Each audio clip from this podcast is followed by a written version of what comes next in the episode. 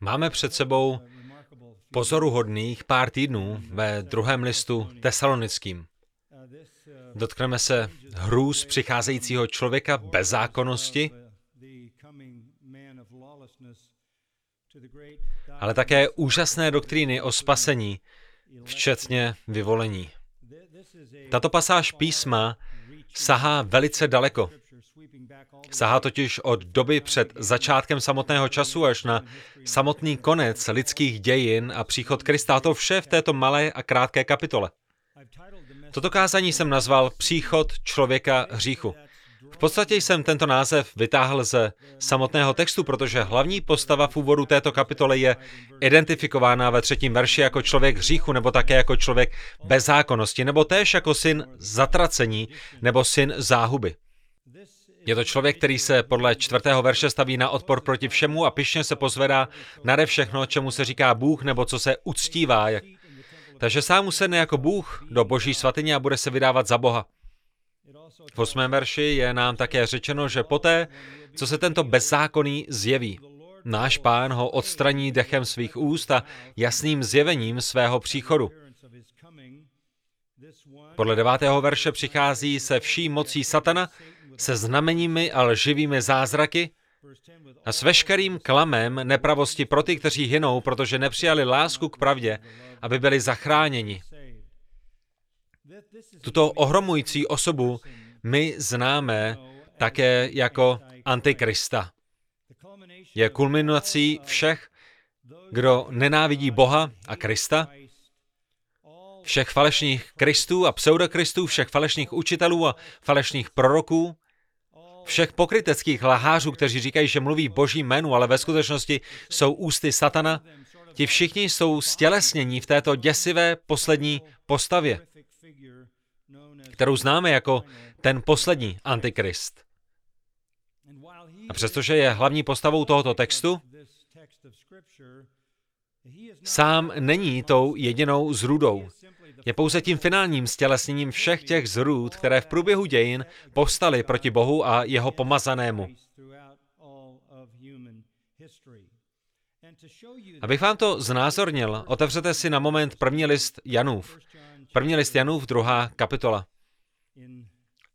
A tady se podívejte na verš 18. Jan píše, dítky, je poslední hodina. Jinak řečeno, žijete v posledních časech, v době od příchodu Mesiáše. Mesiánské dny jsou poslední dny, poslední hodina. A jak jste slyšeli, že přichází Antikrist, tak se nyní již objevilo mnoho Antikristů. Podle toho poznáváme, že je poslední hodina. Pokračuje ve verši 22. Kdo je lhář, neli ten, kdo popírá, že Ježíš je Kristus. To je ten antikrist, který popírá otce i syna. Takže jednou přijde ten finální antikrist, ale před ním přijde ještě mnoho antikristů. A všechny ty definuje popírání pravého Krista a jeho vztahu s otcem. V prvním listu Janově, čtvrté kapitole, třetím verši čteme, Každý duch, který nevyznává Ježíše Krista, jenž přišel v těle, není z Boha. To je ten duch Antikrista. O něm jste slyšeli, že přichází a který již nyní je ve světě. Ano, v budoucnosti přijde poslední stělesnění Antikrista, ale mezi tím duch Antikrista působí ve světě.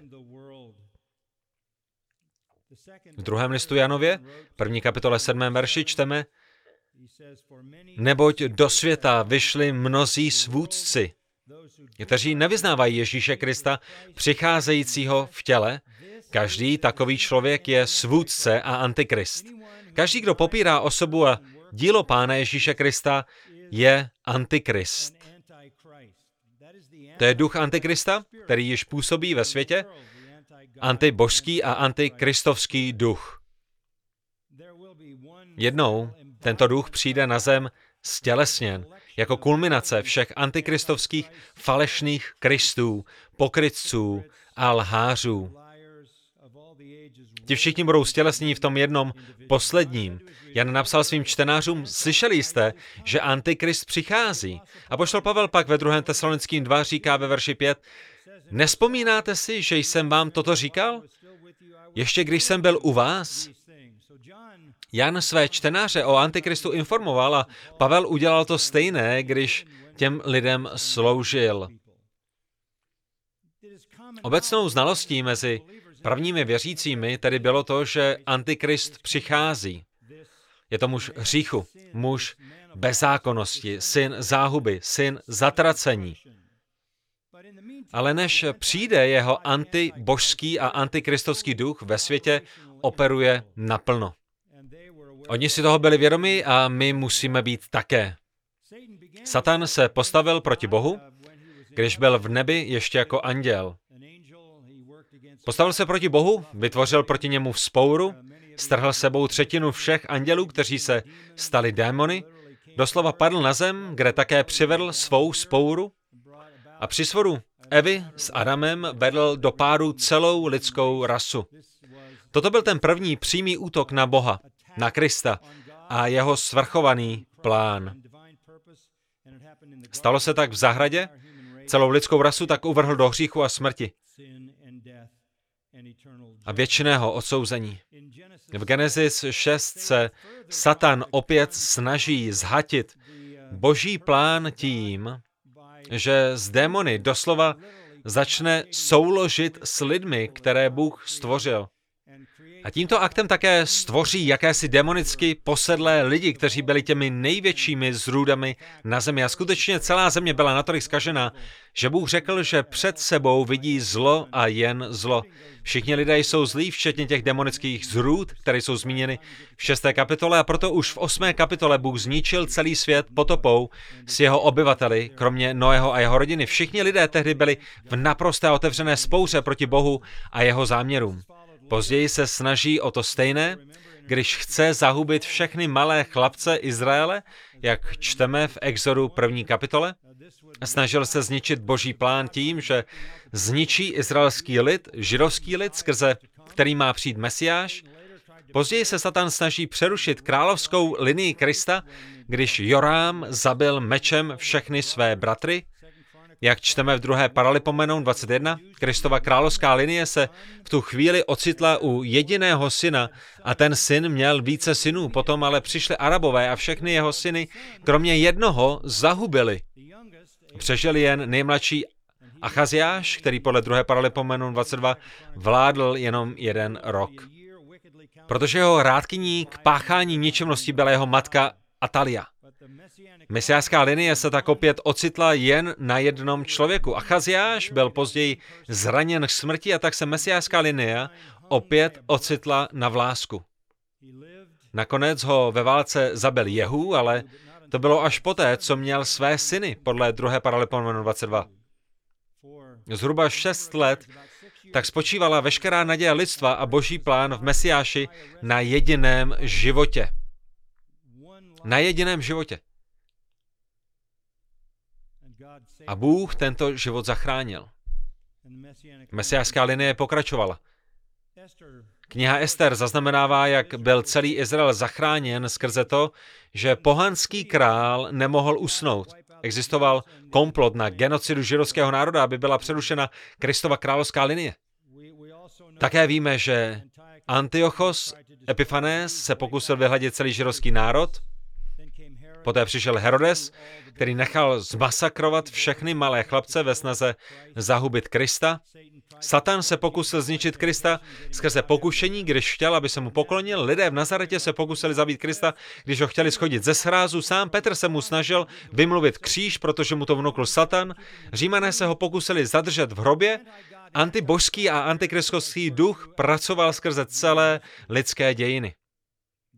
Duch Antikrista působí stále a je činný i dnes v každém falešném náboženství a v každém popření osoby a díla Pána Ježíše Krista, tak jak nám bylo v božím slově zjednoveno.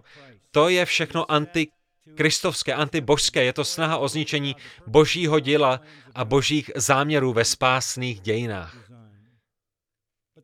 Ale ten finální antikrist bude stělesněním všech těchto snah a to v jedné osobě, kterou tento svět ještě nikdy nepoznal. Pavel nám ho zde představuje.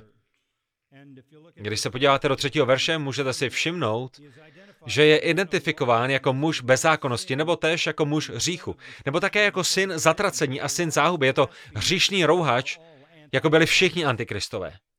Žije v naprostém nepřátelství proti Bohu, Kristu a jeho zákonu. Touží zničit vše, co je zbožné a vše, co souvisí s boží vůlí a s božím plánem. Toto je ten poslední muž hříchu.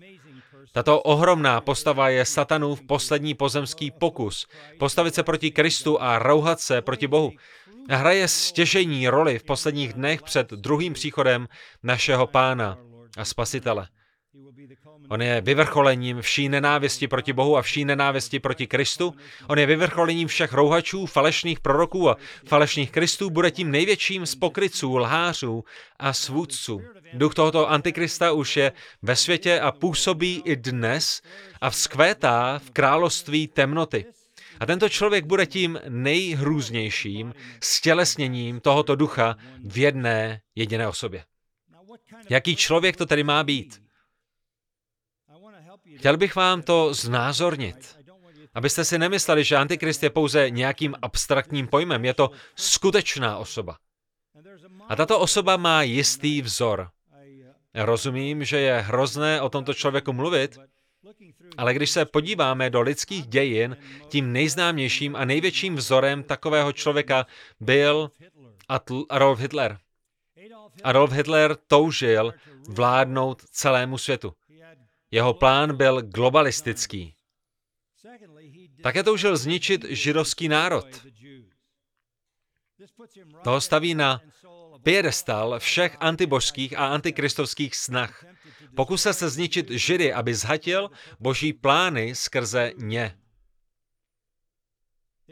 Adolf Hitler nebyl jen smyslů zbavený muž, kterého vedly bizarní vášně, v samotném jádru byl totiž dozajista demonicky posedlý.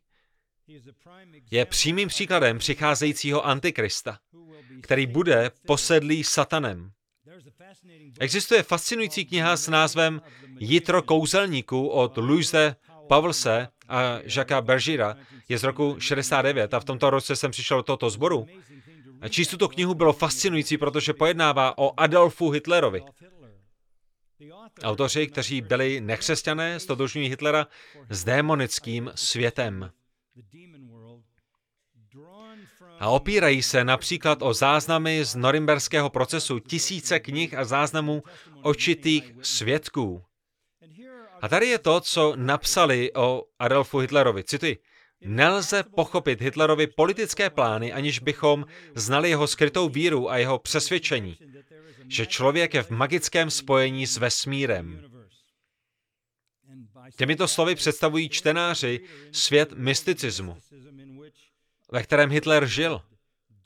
Je to hluboké a temné spojení s démonickými silami. Hitler uzřel zázrak vlastního osudu a proto jednal podle pokynů neviditelných a nadpřirozených sil. Autoři pokračují. Nejpravděpodobnějším vysvětlením Hitlerových činů je existence jakéhosi magického triku, mocného a satanistického mystického proudu. Nikdy nebudeme uchráněni od nacismu nebo spíše od určitých forem pekelného ducha, jehož stín vrhl nacismus na svět. Dokud nepronikneme a nevyrovnáme se ve svém svědomí s nejfanatističtějším aspekty Hitlerova dobrodružství. V podstatě říkají, že nikdy nemůžete pochopit jeho motivy, pokud první nepochopíte jeho spojení s démony. Někteří z vás znáte společnost Duté země, což je konspirace stará už stovky let. Eric Norman napsal v roce 72 knihu o společnosti duté země a blíže nám popisuje Hitlerovo propojení na démonický svět. Společnost duté země jednoduše věří, že planeta Země je dutá a uvnitř níží nadpřirozené bytosti, které tento prostor obývají, věří, že mají zvláštní schopnosti a pokud se jim nepodvolíme, nespojíme se s nimi a nepodřídíme se jim, tak nás zničí. Hitler a jeho nacističtí pohlaváři věřili v dutou zemi a byli součástí společnosti duté země. Dutá zem byla jejich ďábelskou posedlostí. Byli si jistí, že země je opravdu dutá a uvnitř ní jsou nadpřirozené bytosti a pokud se jim nepodřídí, tak jim budou tak jim budou zotročeni. Norman píše, zabavené nacistické záznamy po pádu Třetí říše ukazují, že Hitler a jeho pohlaváři učinili několik výprav do duté země. Dlouho se snažili do duté země dostat. Dnes ráno jsem si přečetl, pročítal celý seznam míst na zemi, o kterých se lidé domnívali, že jsou bránou do této duté země. A tyto místa zmiňuje hinduismus, buddhismus, zmiňuje je některé kmeny amerických indiánů a jsou také součástí germánské mytologie, odkud pravděpodobně Hitler čerpal. Je to natolik bizarní věc, že sám Hitler byl démony puzen k tomu, aby si cestu k ním našel skrze děti. A to pochází přímo z okultních návodů společnosti duté země. Inspirován touto společností proto založil dětské záškodnické hnutí Werwolf, Velkodlak, Byly to malé děti ve věku od 8 do 13 let v černých uniformách, které měly na rukávech značku lepky. V jednu dobu měl Hitler takových dětí až 8,8 milionů. Taková byla jeho démonická moc. Jeho třetí říše byla plně oddána temnému démonickému okultismu.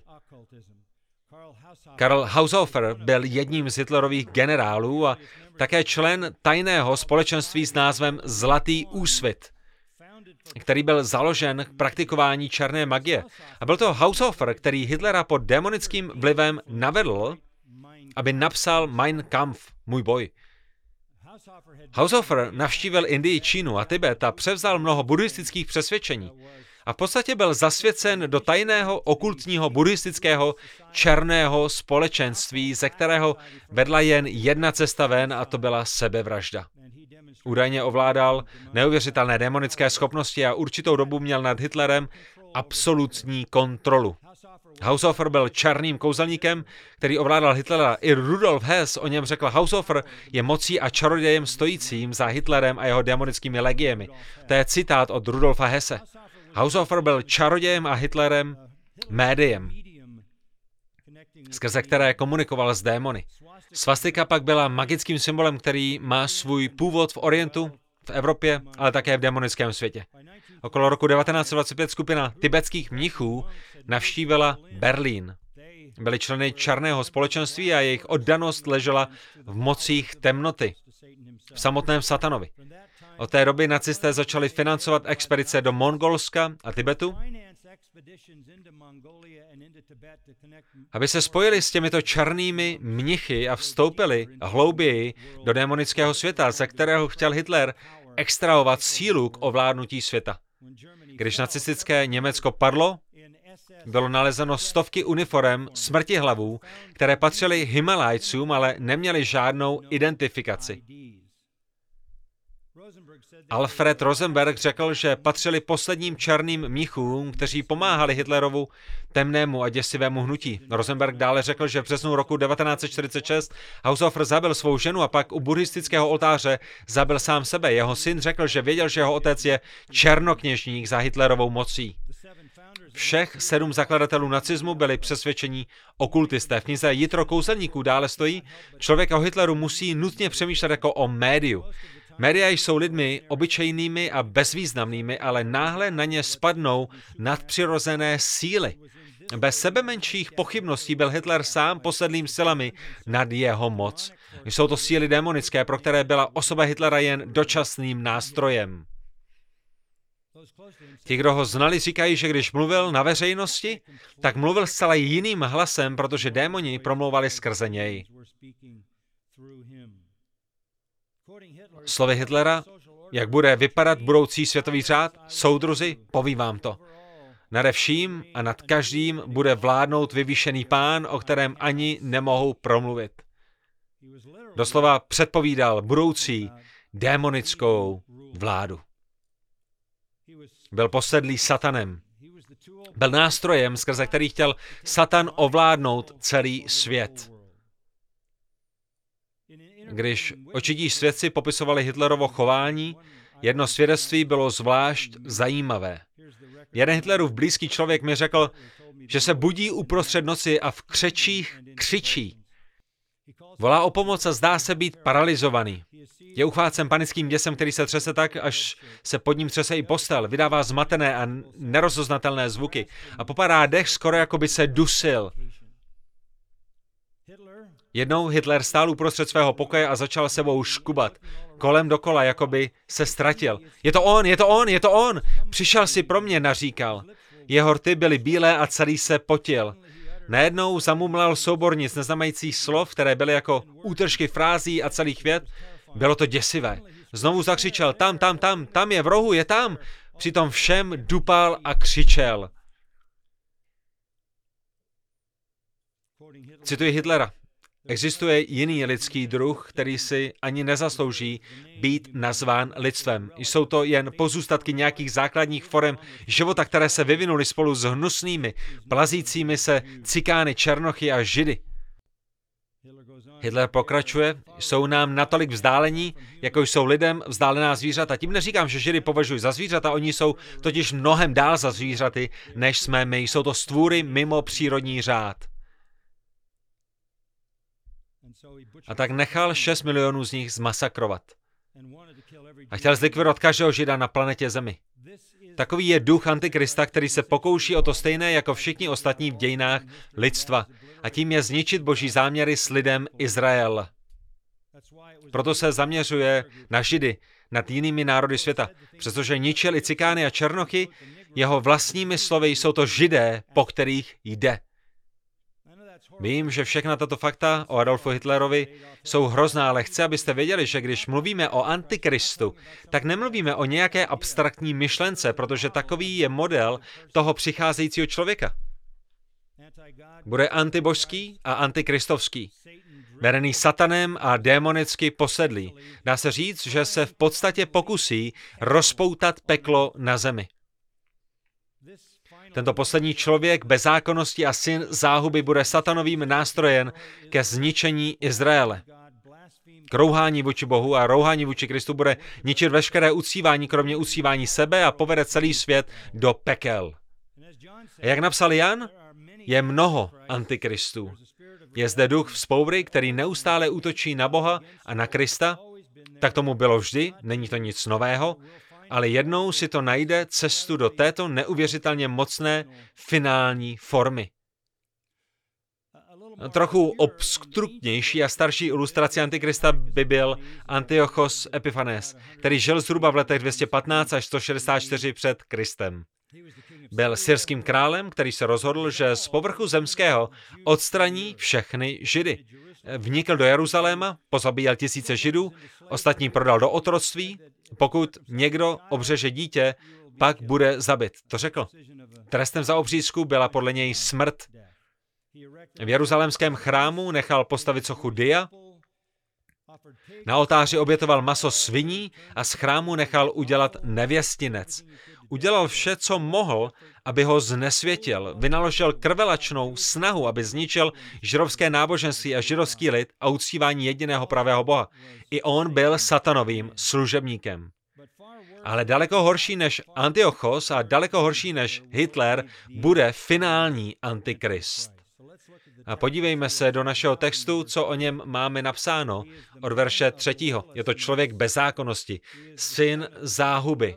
Jinými slovy definují ho tyto vlastnosti, bezákonnost a zhouba. Kde se s ním setkáváme poprvé? Věřím, že poprvé ho vidíme ve starém zákoně v Ezechielovi 38.2. Nemusíte si tam obracet, jen to zmiňuji. Tam je identifikován jako Gog ze země Magog, kníže Mešeku a Tubalu. Abych zhrnul Ezechielova slova, v podstatě popisuje, že přijde velkokníže, který bude nepřítelem božího lidu. Na konci věku má vést koalici národů proti Jeruzalému. A podrobnosti této bitvy jsou popsány v Ezechieli 38 a 39. Znovu pak vidíme Antikrista ve starém zákoně v knize Daniel V Danieli 7 až 8 je popsán jako nepatrný roh. V Danieli 9 je přicházejícím knížetem. V Danieli 11 je králem, který dělá, co se mu zlíbí. V Zachariáši 11 je bláhovým a ničemným pastýřem. A když se rychle přesuneme do knihy Zjevení, zde je identifikován jako šelma. On je všemi těmito věcmi. Nám je ale nejznámější právě jako Antikrist podle slov z prvního listu Janova 2.18. Antichristos proti Kristu, na místu Kristově. A podívejme se krátce na to, co píše Daniel, protože věřím, že to vám pomůže s jeho identifikací, s identifikací Antikrista. Jen vám to rychle všechno předložím. V Danieli 7.8 je popsán jako nepatrný rok, který vzejde z nečekaného prostředí. Ale nakonec se stane největší silou. Rohy jsou symbolem moci. Zpočátku je malý a bezvýznamný, ale postupem se dostane k celosvětové moci. To je Daniel 7.8. Daniel o něm říká, že jeho oči jsou jako lidské, což může znamenat jeho inteligenci, a má ústa mluvící velké věci, což mohou být jeho řečnické schopnosti, ale také jeho arogance. Daniel 7.21 nám prozrazuje, jak nepřátelský bude proti božímu lidu. Bere válku se svatými a přemáhá je. Verš 23. nám říká, že jeho království se bude ode všech království na zemi odlišovat. Požere celou zemi, porupe ji a bude ji drtit. Na rozdíl od Hitlera, kterému se to nepodařilo, tomu finálnímu antikristu se podaří vládnout celému světu. Jeho říše bude globalistická. V Danieli 7.25 čteme, že je to rouhač, který bude mluvit proti nejvyššímu. Bude také uvažovat, že změní doby a právo. To znamená, že změní obřady a uctívání světových náboženství k uctívání sebe samotného a dokonce vytvoří svou vlastní satanistickou morálku. Falešnou morálku, ale Daniel nám také říká, že mu bude svěřen jen krátký čas, čas a časy a půl času, verš 25. To je 1 plus 2 plus 0,5 je 3,5. Bude omezen na 3,5 leté období, což je polovina doby soužení, období jeho vlády teroru, po které přijde jeho konec. Jeho vláda bude ale natolik velká, že doslova ovládne celý svět. Ale až skončí doba 3,5 let, zasedne soud a vládu mu odejmou. Bude zničen a úplně zahlazen. Zatímco království a vláda i velikost všech království pod nebesi bude dána lidu svatých nejvyššího. Jeho království je království věčné a všechny vlády jej budou uctívat a poslouchat. Bude vládnout v druhé polovině tři a půl leté doby velkého soužení. A na samotném konci ho pán zničí, když přijde, aby ustanovil své vlastní království. Daniel 8 nám o Antikristu ale říká více. Bude drzý a zkušený v záludnostech, lid bude zastrašovat k poslušnosti. Daniel 8.25 říká, že je vychytralý v podvodu. Vidíme, že jeho pánem je samotný Satan. Daniel 8.24 nám říká, že svou moc bude čerpat od Satana. Ve verši 25 vidíme, že se vyvýší ve svém vlastním srdci, což znázorňuje jeho aroganci a pichu, bude ničit mnohé, když to, bude, když to nebudou čekat, bude masakrovat lidi, ale ne kvůli válce, ale pro radost. Postaví se i proti velkoknížeti, což je pán, bude se rouhat pánu Ježíši Kristu a na samém konci bude rozdrcen bez lidského přičinění, což znamená, že ho zabije sám Bůh, který ho zničí dechem svých úst. V Danieli 9 čteme, že v polovině jeho vlády s ním židé uzavřou smlouvu. Na začátku své sedmileté vlády se bude vydávat za ochránce Izraele, takže s ním uzavřou pevnou smlouvu na začátku doby soužení. Bude je jejich ochráncem, ale v polovině doby soužení se proti ním obrátí a zneuctí chrám jako znesvěcující ohavnost, jak to nazval náš pán v Matoušovi 24. Uprostřed soužení se projeví a obrátí se proti židům, znesvětí chrám svou přítomností a tím započne velké soužení. A s tím také velká snaha vyhladit židy a také všechny, kdo patří Kristu. Daniel pak píše, že Bůh Antikrista zahladí při příchodu Pána Ježíše Krista. V Danieli 11 je nám představen jako krutý, arrogantní, pišný král, který si dělá vše, co se mu zlíbí. Bude to rouhač, který nemá v dějinách světa srovnání, pozvedne se nad každého krále, bude mluvit i proti Bohu Bohu, ani Bohu svých otců se nebude věnovat, vzdá se Bohu všech svých předků, protože sám sebe vyhlásí za Boha bude vycházet z náboženského prostředí, které ale zavrhne. Nevíme jistě, co to bude, ale zajímavé je, že v Danieli 11.37 stojí, že se nebude věnovat touze žen. Nemá touhu po ženách, takže to může být homosexuál nebo heterosexuál v celibátu. Někteří si podle toho myslí, že je to papež. Bůh ho bude soudit a zahladí ho při příchodu Krista. Proč to ale Pavel tak náhle zmiňuje? Proč to Pavel z ničeho nic takto vytahuje věřícím v Tesalonice? Jaký to má smysl? Myšlenka je zřejmá. Tesalonickým bylo řečeno, v 1. Tesalonickým 4 jim bylo řečeno, že pán církve vytrhne, že pán přijde. První vstanou mrtví, poté se k ním připojí všichni živí, společně se setkají s Kristem v oblacích a budou zati do nebe. První tesalonickým 4, 13 až 17. Těmito slevy se navzájem pozbuzujte. Pozbuzení to je proto, že budete vytrženi. Potom přichází pátá kapitola a sní pánu v den. Podívejme se krátce do první tesalonickým 5. Pánův den přijde jako zloděj v noci, verš 2. Verš 3 přijde jako zkáza. Pánův den přijde jako zkáza, zatímco si svět říká, je pokoj a bezpečí, vše se bude zdát v pořádku, Antikrist bude vládnout světu. Tento jeden světový vůdce nejprve přinese světový mír, který se ukáže jako falešný. A první polovina doby soužení bude obdobím falešného míru, který v podstatě zorchestruje tento demonický Antikrist. Když lidé budou říkat pokoj a bezpečí, tehdy na ně náhle přijde zkáza jeho porodní bolesti na tě, jako porodní bolesti na těhotnou ženu. Takový je pánův den, který na konci přinese zničující soud. Ale verš čtvrtý, vy však, bratři, nejste ve tmě, aby vás ten den přepadl jako zloděj, neboť vy všichni jste synové světla a synové dne. Nepatříte tmě, to už se na vás nevztahuje, protože vy budete vytrženi k Bohu. Až poté, až poté přichází pánův den, den temnoty a soudu. Právě to je Pavel vyučoval. Budete vytrženi ještě předtím, než nadejde tento den, dříve než začne. To jim bylo řečeno. Dobře věděli, co pánův den je. Všimněte si, že ho Pavel zmiňuje v 1. tesalonickým 5, ale i v 2. tesalonickým 2, na konci druhého verše. V Novém zákoně jeden pán je zmíněn čtyřikrát, ale ve Starém zákoně rovnou devatenáctkrát. A všichni, kdo znají Starý zákon a byli o něm vyučováni, vědí, co je pro pánův den charakteristické. Co to je?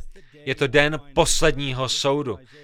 Izajáš 2.12. Neboť den hospodina zástupu přichází na všechno pyšné a povyšeně, na vše, co se pozvedá.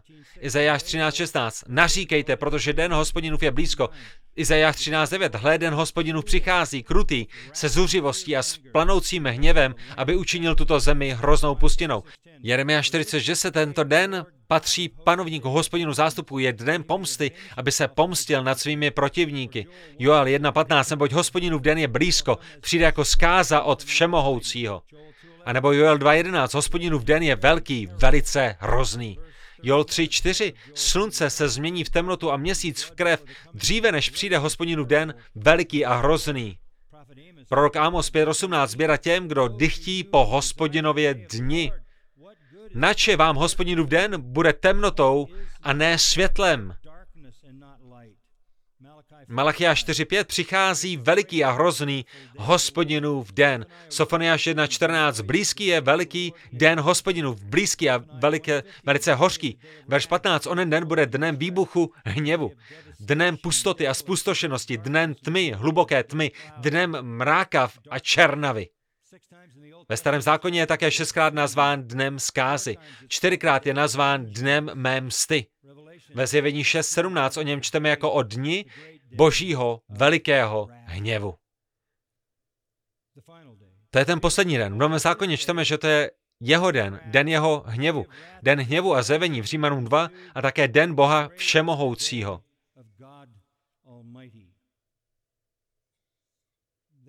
Tesaloniští věděli, co je jeho den. Žili v očekávání tohoto dne. I v Ezechieli 3, 30. kapitole 3. verši čteme, neboť blízko je den. Jol 2.1 říká, přichází hospodinů den, ano je blízko. Jol 4.14, den je blízko. Zacheria 14.1, hle přichází den hospodinův. V Novém zákoně je nám popsán mnohem, mnohem blíže. Matouš 13, 24 a 25.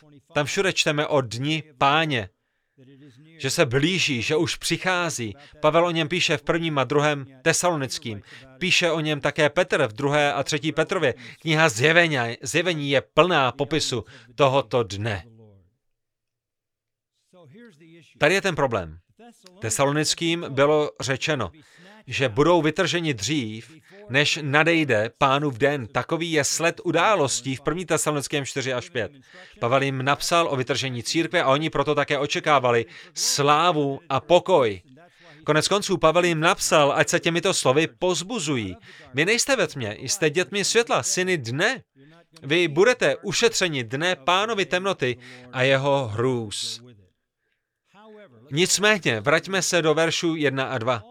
Pavel píše, ale žádáme vás, bratři, pokud jde o příchod našeho Pána Ježíše Krista a naše schromáždění k němu, jinými slovy říká, teď prosím poslouchejte, protože vám to musím znovu dobře připomenout.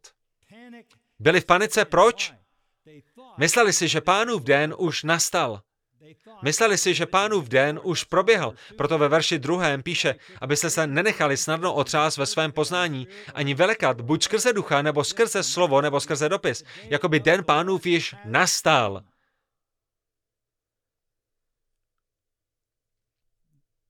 Jejich situace je nám zde nastíněna velice jasně.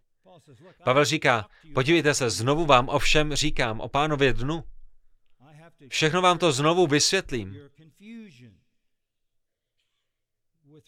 Abyste věděli, jak nastane příchod našeho Pána Ježíše Krista a naše shromáždění k němu, což je vytržení, při kterém budeme schromážděni ke Kristu, jak máme popsáno v 1. tesalonickým 4. Schromáždění je zde slovo episynagoges, ze kterého máme slovo synagoga. Jedná se o společné sejítí, střetnutí svatých, scetali. Po něm nás pán vezme do nebe, jak stojí v Janovi 14, abychom už navždy byli tam, kde je on. Proto Pavel říká, znovu vám všechno o příchodu Krista a vytržení raději zopakuji. Abych vám připomenul, čemu musíte věřit. Tesaloničtí ve vytržení doufali, věřili v něj a pozbuzovali se jím, pozbuzovali se slovy o něm, ale někdo k ním přišel a uvrhl je do zmatení. Znovu se podívejte do druhého verše. Abyste se nenechali snadno otřást ve svém poznání. Ani velikat, buď skrze ducha, nebo skrze slovo, nebo skrze dopis, vydávaný za náš, jako by den pánův již nastal, očekávali, že budou vytrženi ještě před dnem páně. Očekávali to. První tesalonickým 1.7. Pán Ježíš se zjeví z nebe se svými mocnými anděli a v plamení ohně bude trestat ty, kteří neuznávají Boha a ty, kteří nejsou poslušní evangelium. Ty ponesou trest věčné zkázy. Tesaloničtí neočekávali, že zde budou, až pán přijde ve svém hněvivém soudu. Ale byli zmatení a vystrašení, protože si mysleli, že toto vše už nastalo. Jak si to mohli myslet? Jak se to stalo? Pavel jim v podstatě píše, že byli vyvedeni z míry, že byli velekáni, ať už skrze ducha, nebo skrze nějaké kázání, nebo skrze dopis, který byl vydáván za jeho vlastní. Slovo dia skrze je zde třikrát a to znamená, že toto zmatení přišlo těmito způsoby. Nejprve přišel duch, Co by to mohlo být? Možná nějaké prorocké slovo? Někdo, kdo říkal, že měl zjevení rádoby od Ducha Svatého a měl jim od Ducha říci, že všechno to pronásledování a těžkosti, kterými si procházejí, znamená, že už jsou v pánově dni?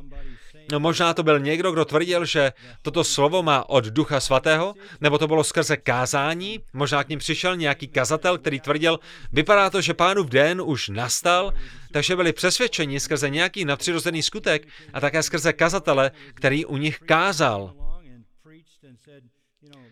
který jim řekl, no podle mě si tím dnem už procházíte, ale to nejvíce znepokojící byl dopis, který se vydával za Pavlov. Někdo vyrobil falzifikát. Falzifikát, který podepsal Pavlem a samotnými apoštoly. Ať už to udělal kdokoliv, ať už ten, který jim navykládal, že má boží zjevení, nebo ten, který jim kázal a pak jim přinesl i dopis od Pavla Rádoby a apoštolů Rádoby, byl to právě ten dopis, který je znepokojil nejvíce. Mysleli si, že si to Pavel možná rozmyslel, nebo že jim na poprvé řekl špatné informace. Někdo si totiž uzurpoval Pavlovu a apoštolskou autoritu a chtěl tesalonické přesvědčit, že pánův den už nastal, že už v něm žijí. A to pro ně bylo nesmírně znepokojující. Jak je to ovlivnilo? Byli otřeseni, vyděšeni, zhrozeni, zmateni. Vyvedení z míry, doslova odtržení od své mysle. Jejich myšlení tím bylo narušeno. Otřesení znamená, že se chvěli úzkostí, jako když se houpe loď, nebo jako když se kymácí budova při zemětřesení. Toto učení je naprosto vyvedlo z míry. Byli znepokojeni, což znamená, že byli vyděšeni a báli se. Je zde slovo tumulut, což může znamenat, že kvůli tomu i hlasitě plakali, povyk, vynervování, panika. A to vše, protože si mysleli, že ten den už nastal a dobře věděli, co ten den znamená, jak jsem vám právě popsal ze starého zákona. Ale poslouchejte, toto je velice důležité. A tím už dnes zakončím. Kdyby byli vyučováni o vytržení, které přijde až po soužení, Kdyby jim Pavel řekl, jak mnozí věří, že budou vytrženi až na konci soužení při příchodu Krista, pak to, že procházejí dnem páně, by pro ně byla dobrá zpráva. Znamenalo by to, že vytržení už přichází. Ale oni samozřejmě věřili tomu, co jim Pavel napsal. Věřili, že předtím vším budou vytrženi. Ale protože věřili, že si tím dnem procházejí, tak si mysleli, že to buď zmeškali, anebo že se Pavel mýlil. A to, že se Pavel mýlil, mohl podpořit i falešný dopis s jeho jménem. Děsili se, protože mířili ke konci naprostého hněvu pánova dne.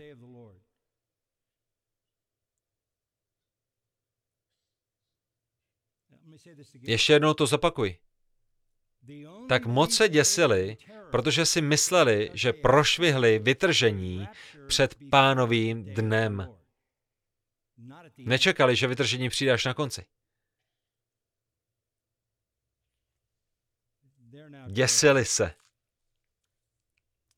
protože si mysleli, že tím dnem procházejí. Pavel toto píše, aby je pozbudil. A jak je pozbuzuje?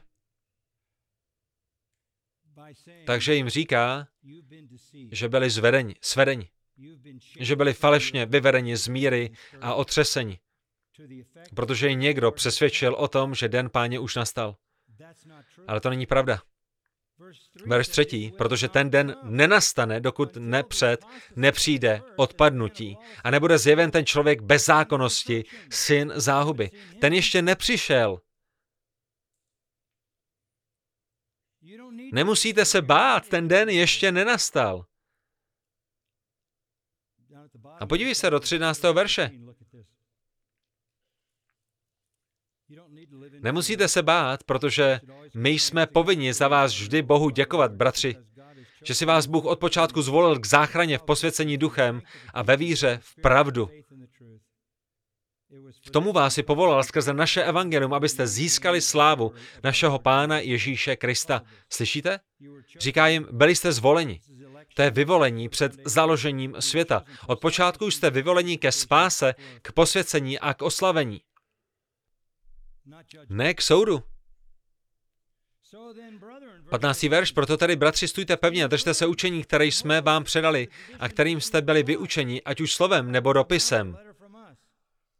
A pak píše, sám náš pán Ježíš Kristus a Bůh náš Otec, který si nás zamiloval a milosti nám daroval věčné potěšení a dobrou naději. Nechť vaše srdce pozbudí a upevní v každém dobrém skutku i slovu. Jinými slovy, buďte pozbuzeni, nebojte se, den páně ještě nenastal. Vy v jeho soudu nikdy nebudete. My máme požehnanou naději. My neočekáváme na Antikrista, ale na Krista. Máme tuto požehnanou naději v očekávání slavného zjevení našeho Boha, Pána Ježíše Krista. Kdyby vytržení posoužení bylo pravdivé, Pavel by jim napsal, radujte se, že jste v tom dni, protože to znamená, že se blíží vytržení. Ale on jim píše, buďte pozbuzeni, vy tu v ten den nebudete. Buďte pozbuzeni. Někteří dnes možná směle říkají, ano, my soužením projdeme, ale když pochopíte, o co jde, a když si uvědomíte, jak to písmo popisuje, když uvidíte, jaký ohromný soud pán v té době rozpoutá, a když pochopíte, o čem je zjevení 6 až 19, všechny ty hrůzy sedmi pečetí, polnic a, a nádob, nikdy byste neřekli, že to je něco, co chcete zažít, nebo v tom být spolu s vaší rodinou a milovanými.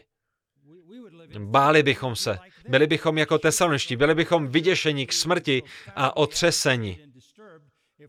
Kdybychom si opravdu mysleli, že projdeme dnem páně a těmito soudy.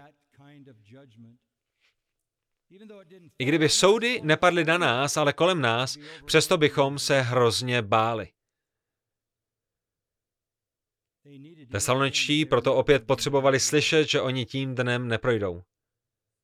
Pánův den nastane, až se Kristus vrátí jako soudce, aby zničil člověka bez zákonnosti, jeho démonické síly a jeho spojence a všechny jeho lidské spojence. A to vše při svém příchodu. Zničí je mečem, dechem svých úst a vhodí je do ohnivého jezera. Ale během doby soužení se Antikrist postaví proti, proti Izraeli. Nejprve s nimi uzavře smlouvu a bude se tvářit jako jejich přítel, ale v polovině té doby znesvětí chrám a bude je chtít zničit. Tak, jako to chtějí udělat Izraeli všichni boží nepřátelé. Antikristovou hlavní misí je zničit Židy a tím tak zhatit boží plán. Vy tu v ten den ale nebudete. Píše jim Pavel. My žijeme s očekáváním věčného pokoje a požehnané naděje. A naší nadějí je, že se pán vrátí a vezve nás k sobě, jak nám slíbil. A proto jim Pavel píše, nebojte se, den páně ještě nenastal.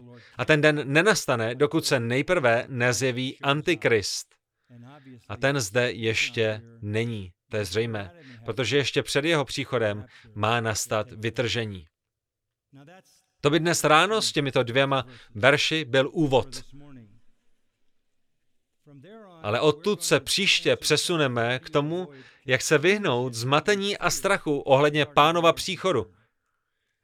Jak se vyhnout zmatení a strachu ohledně pánova příchodu. Na to se podíváme příště. Otče, je vzrušující opět slyšet mluvit tvé slovo ve vší jeho pravdě. Děkujeme ti za to, že jsi nám připravil příbytky, do kterých nás vezmeš, abychom byli s tebou a to už navždy. Děkuji, že budeme ušetřeni od přicházejícího hněvu a že můžeme očekávat naše slavné shromáždění k tobě. Poté se spolu s tebou vrátíme, abychom ustanovili tvé království. Děkujeme ti, že tvým zaslíbením od založení světa je naše spasení, posvěcení a oslavení. Budeme vzati do slávy dříve, než se zde rozpoutá tvůj den. Děkujeme ti za požehnanou a dobrou naději, přelaskavou a milostivou naději, která potěšuje naše srdce. Život už je tak dost těžký v tomto padlém světě. Je plný antikristů a Boha nenávidících lidí. Duch antikrista už působí všude. Zdá se, že jeho působení eskaluje. Je náročnější na tomto světě žít, ale my víme, že ty jsi nám zaslíbil, že my v této hrozné přicházející době nebudeme již na této planetě. Až satanův člověk tisíckrát hroznější než samotný Hitler bude vládnout celé této planetě a přinese zlo, které uspíší den tvého hněvu